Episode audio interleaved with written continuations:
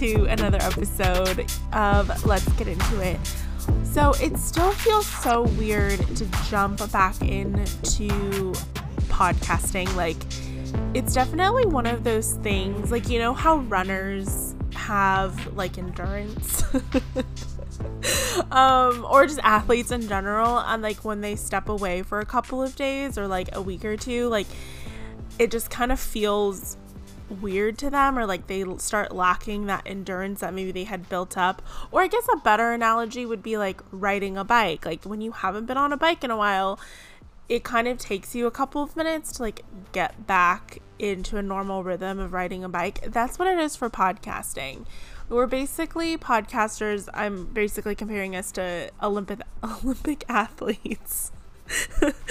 I'm totally kidding, but I hope that you guys can understand the analogy and how it just kind of feels weird to be back on the microphone. And podcasting is just a weird thing in general. Like, if you actually think about it, especially when you don't have a co host, like you're just sitting here talking into a microphone but that's besides the point. Um, so this is one of the cooler interviews that I've done um, with Jack- Jacqueline Wynn, who actually lives probably she actually lives really close to me, probably like less than two or three hours away from me and we connected on Facebook and we just got along really well and we had actually connected back in June, I believe, or July. It was quite a few months ago and for whatever reasons our schedules just like were not lining up and I'm trying to record just on certain days every month and so yeah we we chatted and we were like oh we're so excited to do the podcast and then when it came down to actually recording she had to reschedule I had to reschedule and then we ended up picking this date and it happened to be a week the probably like one or two weeks after everything with my grandmother happened and I was like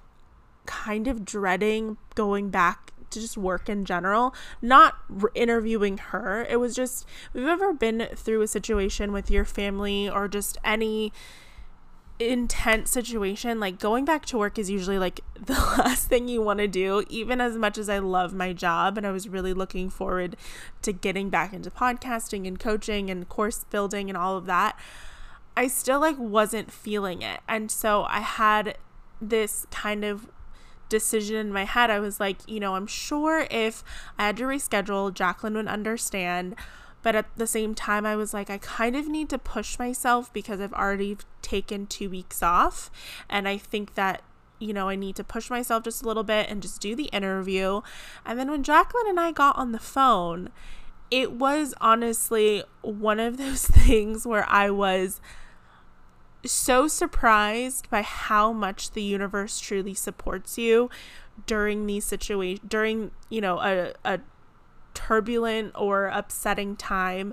So, as I was dealing with everything with my grandmother who has Parkinson's and dementia, and we're moving her into hospice, her father had actually just passed away about four weeks prior. So, in between the last time I talked to her and the time we did our interview, we were both going through grief. And grief is one of those things that takes you in a tailspin. Everyone deals with d- grief differently, and having this conversation with Jacqueline was so t- perfectly timed. like, again, I think the universe or some higher power was at play during this because I was blown away by how much I needed to hear Jacqueline's story and hear how she was able to overcome or not overcome but deal with losing her father very recently and very suddenly. And just hear that hey it's okay like things are going to get better. And how to move through grief and experience grief in every shape and form. So this interview is on the shorter side but I'm okay with that. I think we had such a good powerful conversation for like an hour before we even hit record. But this interview is awesome. So, a family legacy coach and author who's written two books. And if you're like, what's a family legacy coach? We definitely get in more into that um, in the episode. And Jacqueline and I really connected because we do have, we do both come from Asian families and we talk a lot about what the expectation of you know being in an asian family and how important legacy is and just the the culture of it all is even though we're from different countries in asia we definitely there's definitely some really strong ties there. So we also talk about how jacqueline is transitioning and rebranding her business after um, the recent and sudden loss of her father. And we talk about her journey to America, which I am so grateful that she was open and willing to share that story um, on the podcast because it is beautiful and heartbreaking all at the same time. And also, we talk about the powerful legacy that she plans to leave behind for her own family. So, I hope that you guys enjoy this episode. You can find Jacqueline in the links below, so you can listen, you can check out her website. And she also has a podcast called Parent Pump Radio, which is really, really good. Even if you're not a parent, I feel like you can learn so much. I checked out a couple of episodes and I was definitely felt like there was a lot of value provided in the episodes that I did listen to. So definitely go and check her out. And I will see you guys on Friday. Um,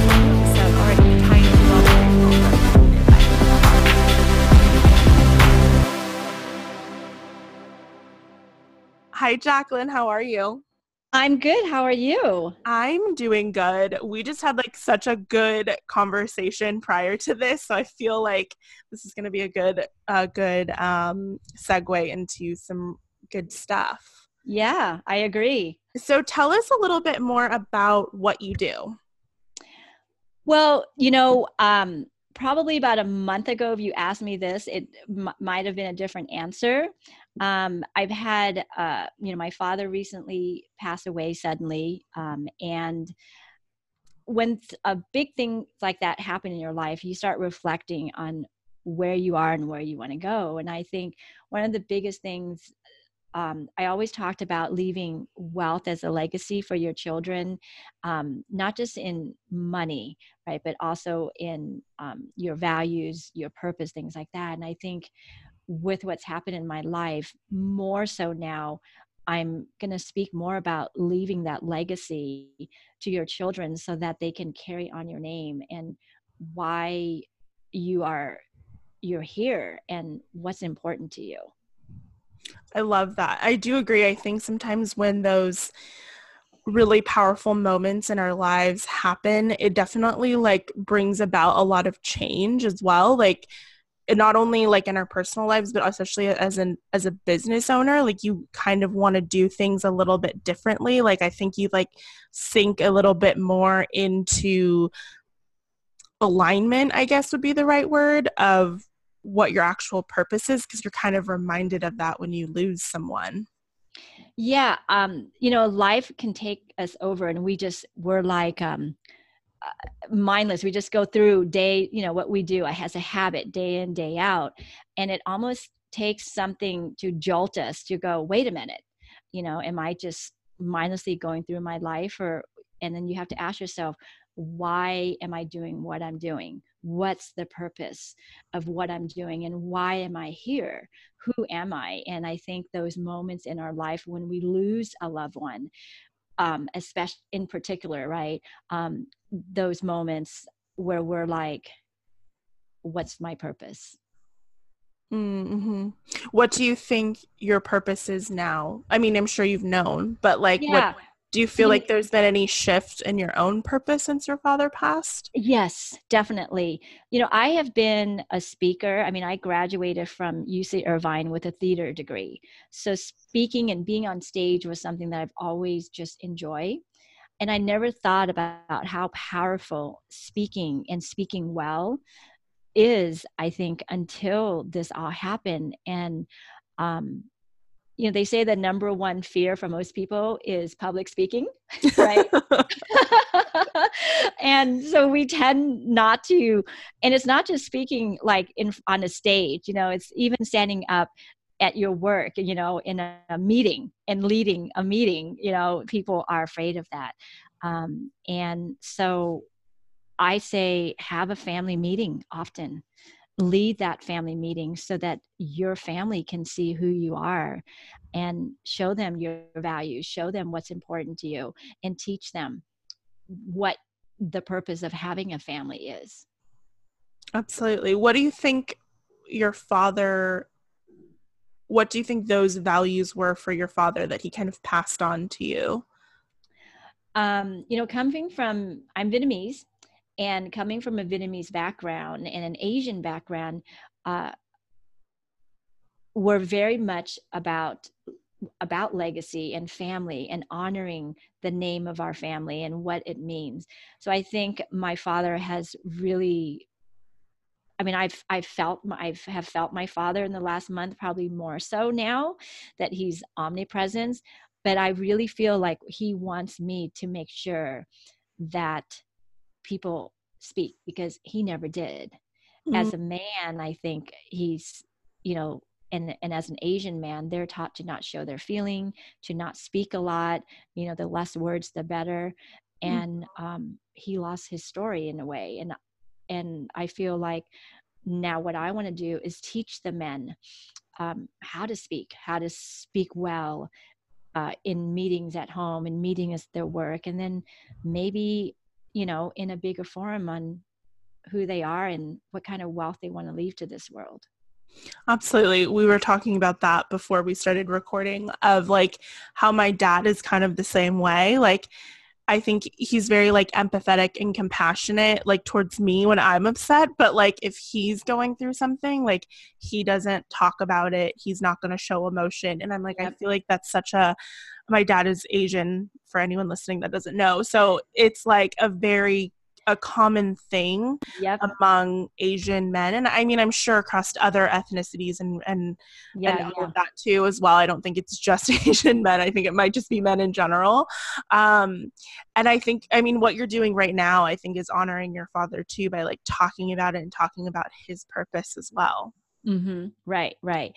And like you, you know, I think you're right. I think men in general are taught to be stoic and not because emotion is a sign of weakness. At least that's what it was. It was probably up to maybe 10, 15 years ago, right? That's just what it's known. Um, uh, and in different degrees, some culture, it is like it is it like the asian culture right? You do not men do not show their emotion they're stoic. Um, other culture not so much and i truly believe that's one reason why men life expectancy is less than women because they are not they're ingrained almost in their dna to not release emotion and i think i told you off you know before the show crying is the first thing a baby does to show life when it's born. Mm-hmm. And yet, that's the first emotion that is taught to men to not show because somehow that's a weakness. But yet, when we're born, that's a strength. Right.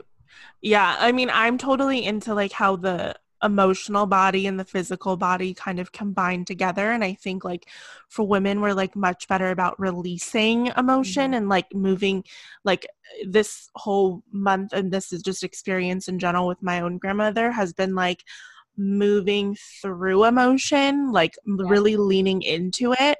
Whereas I think like some people move away from it because they're like, this is such an uncomfortable feeling. And I'm like, yeah. you're going to continue to be uncomfortable until you really lean into it and like learn to move and just, and, and, and lean into that emotion, like no matter how uncomfortable it is. And so I think yeah. women might be a little bit more intuitively and more intuitive in in, in that process than um, than men for sure. Yeah, yeah. And um, people don't look at that as a wealth, right? I think people think wealth associates somehow with money or commodity, things like that. Um, but wealth, I think, is encompasses the emotional and the intellectual and also the physical part. Absolutely. Yeah. I don't think money is just a, a, wealth equates money. I think like wealth can be, you know, health, it can be emotional wealth. Um, there's so many different areas of that for sure. But you actually have a really interesting story of how you came to the US. So can you share that with everyone because I think it that is like it is the most incredible story I've I've like one of the coolest not cool but like it just intriguing and interesting stories. you know, now that I uh, my dad had written um a 10 page sort of biography of uh he was a he was a uh, in the Vietnamese War, uh, the South Vietnamese War, and he was actually uh, uh, an espionage. He was a he was a spy for the South Vietnamese government to help infiltrate to you know hopefully help us win the war, but it didn't happen. And as I'm reading some of his stuff, I didn't realize how what it took for him to get us over here. So I actually have a broader now mm, um, story of that. But I'll tell you what I um, I we talked about off camera, I mean off the show, was I was seven years old when my father um, basically drove my mother, my sisters, and I down the tarmac to um, while the war was going, five days before it ended. And we were flown out in a C 5 cargo plane, thousands of women and children sitting in a cargo plane on the floor, huddled next to each other we were flown to safety to an island called Guam, where there was an American military base there. And five days later, it was announced that our country had lost the war and we would never be able to go back. We would never be able to talk to anyone we knew. And it literally was like the witness relocation program. We were now thrown in an environment that everybody looked different, everybody talked different, everybody ate different, and we were like aliens. and all I remember was how tall everybody was, how tall American people were. And so, where in America you said St. Louis, right? Yeah, we ended up in St. Louis uh, okay. uh, in the middle of winter, and coming from a tropical country, it was very difficult um, it snowed and we didn't have proper clothing. And my four sisters and i were sick all the time. And the doctor literally said to my mom you need to move to a sunnier place or your children are going to die. Like they're not going to make it. And so my parents had some friends um, in orange county california. And uh, they said come out here. It's sunny and it's good weather and um, we have a community here. So my dad bought a station wagon. I think he said it was like five hundred dollars or something like that that he oh purchased it for. Got two other family who wanted to go too, so we caravan from St. Louis to or um, to uh, Orange County. And um, my dad was one of the people that started the whole movement that created Little Saigon in Orange County, which is now um, has the largest Vietnamese population in the world outside of the country itself. Wow. That's amazing. Yeah, it, life was not easy. Um, you know, I we ended up moving many times. Um, it just seemed that every place we moved to within a year or two the landlord decided to sell the house and we would have to move and i went to 10 different schools between you know second grade and 12th grade. So, did you speak any English when you came to the US? None. Oh my gosh. Zero. My mom didn't know. We never thought we would have to be in America. My dad was the only one because um, he was a translator and he needed to know it f- to be in espionage. And he was the only one. I knew nothing. Oh my gosh. And when you guys came to St. Louis, your dad wasn't with you, right? No, actually, he was. He escaped. Okay um, that's going to be another i'm going to have to tell you about that story how he escaped because i just learned about that in the last two weeks since i you know since his passing. Um, i found you know this printout of what he wrote and i had no idea what it took for him to escape because what happened was because of the position he was in in the military he was allowed to have his wife and children be shipped out um, so that he could stay and fight with a peace of mind that his wife and children were safe. Um, mm. Um, and so we were shipped out, uh, and he stayed and fight to the and fought to the last moment and then he escaped with which is a like i said a whole other story of how he escaped he was reunited with us and then once he was reunited they allowed us to fly to the united states awaiting for a sponsor to sponsor us out of the camp okay so this is a really like US history failed me this section. Um well, I guess world history. So, why was it so important for you guys to leave Vietnam before the war ended? Okay, so because of the knowledge that my dad had and the intelligence, his level of intelligence, um, he was a he would if if the enemy captured him, he would definitely be in you know they would use his family to get his knowledge and got it. Right and it, he would probably give up information that he wouldn't have normally been trained because they're going to torture us to get those information from him. And people that were in those level of position um, they needed them to stay and fight because of their skills and their level but they wanted to make sure that those people could stay and fight and still be protected. And so one of the ways was to make sure that their family their immediate family and loved ones were protected so that okay that makes more sense. But then you said but then other people were also leaving vietnam too who didn't have like the i'm sh- sure the same level of clearance as your father right? No that that was just them trying to escape on their own. That was just the mass exodus of you know people general population trying to exit themselves. We were actually flown out where majority of the people were on boats. Oh my gosh. That's why you heard the word boat people. Um, uh, is that was the only way out was you know by boats and fishing boats and things like that. Uh, the original set of uh, how many hundreds of thousand were cleared based on certain levels of where they were at. That is so incredible. I my the reason why Jacqueline's story like really intrigued me so much and i actually like i haven't talked about this at all in the podcast because i usually like don't really talk about my family. Um is so my grandfather was in the philippines and during the time i believe it was actually the japanese that invaded the philippines and they were like collecting boys to like basically train them to fight. Mm-hmm. And so my grandfather when that happened, he went into the jungles of the Philippines and like literally lived there for quite a few years. Mm-hmm. And the only way to escape basically being recruited to to fight for the Japanese was to um, go into the US Navy. My grandpa wasn't technically old enough to join. So he went to a priest and was like, Can you please forge my birth certificate for like I think it was two years, like two years. So he'd be two tech like look two years older on a birth certificate so he could join. And I think because of just the the conditions of the Philippines at that time, the priest agreed. And so my grandfather was able to join the Navy before he was like actually legal legally allowed to.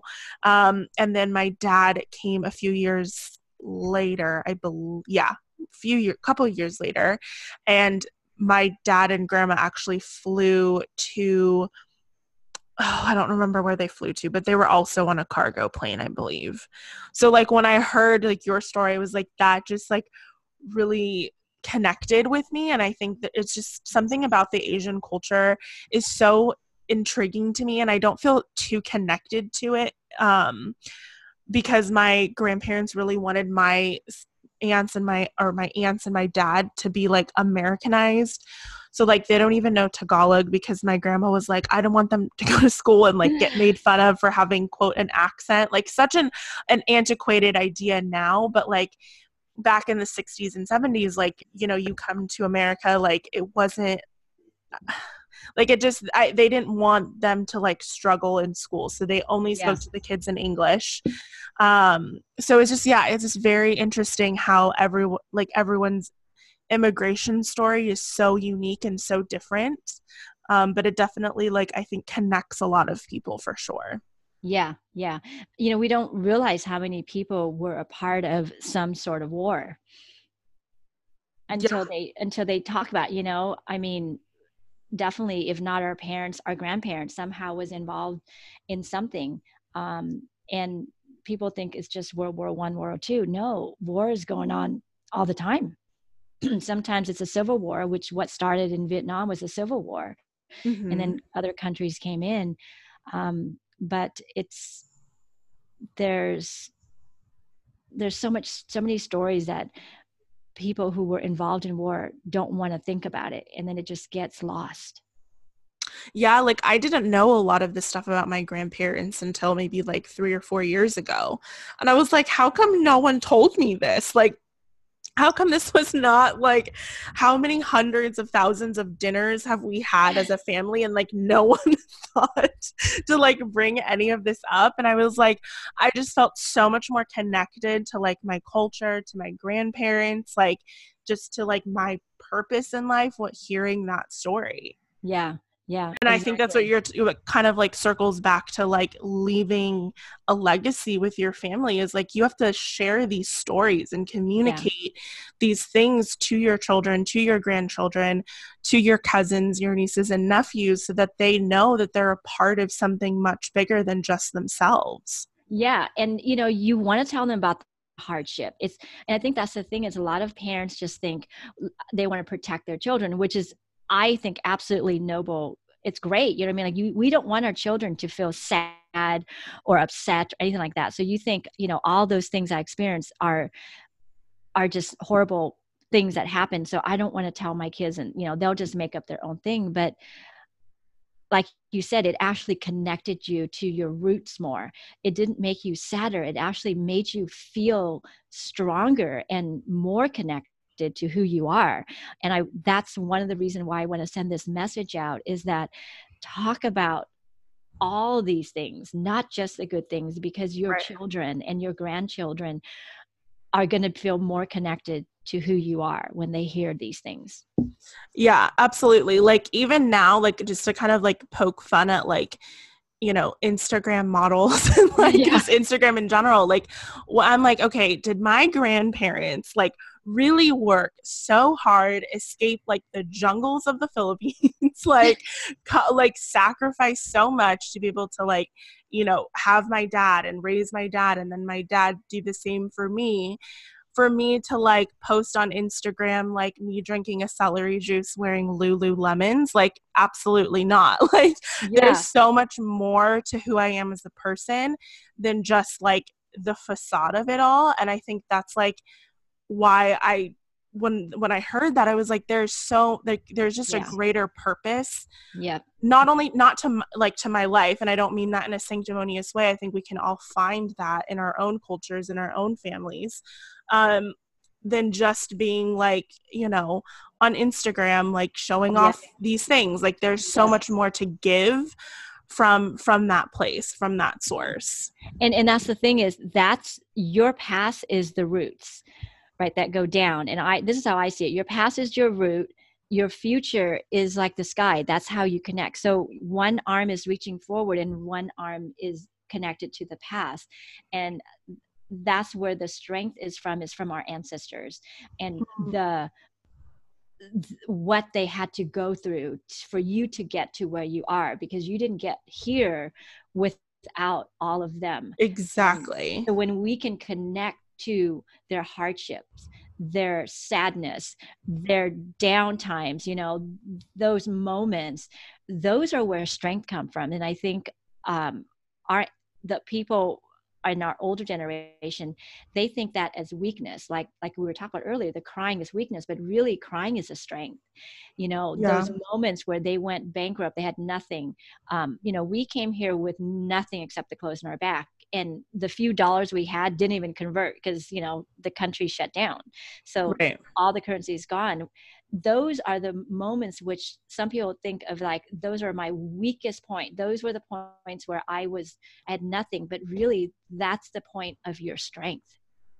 And two i think like to think about like the friends and family that like your dad knew some people in orange county like my dad had like or my grandfather had like a cousin somewhere in san francisco or like something like you need your community you need yep. other people yep. to survive sometimes yeah we're as humans even like very few animals are alone creature right like most of right. them are in groups in packs in herds and in humans we live in tribes and that's where we get the strength is from each other from our ancestor from everything that's around us and i think that's people one way to help connect to your purpose and why you're here is you you need to connect to your past and your ancestor is that past that was going to help guide you Absolutely. Well, thank you, Jacqueline, so much for sharing all of this with us. I really, really appreciate it. Where can people find you on the internet? Yes, they can go to integrative minds with an S dot com. Um, right now, obviously, I think the website is what it is, and it's definitely going to get rebranded a little bit and rechange changed over in the next four to six months because of what's happened in my loss in my life, which I don't really think of a loss. I think it's a gain um, and people can follow me and see my journey. Awesome. Thank you so much. You're welcome. And thank you for allowing me to share this message. I know it wasn't what we planned for this show, but I, but I think it was somehow divine timing. Yes, absolutely. One more thing. If you loved this episode, I'd love to hear from you. Head over to my Instagram and tag me at Living Breely with you listening to this episode. I'd love to hear from you, see you, connect with you, and know which episodes and interviews you're finding valuable. For any courses, freebies, or blog posts mentioned in this episode, you can head over to livingbreely.com or check out the show notes below.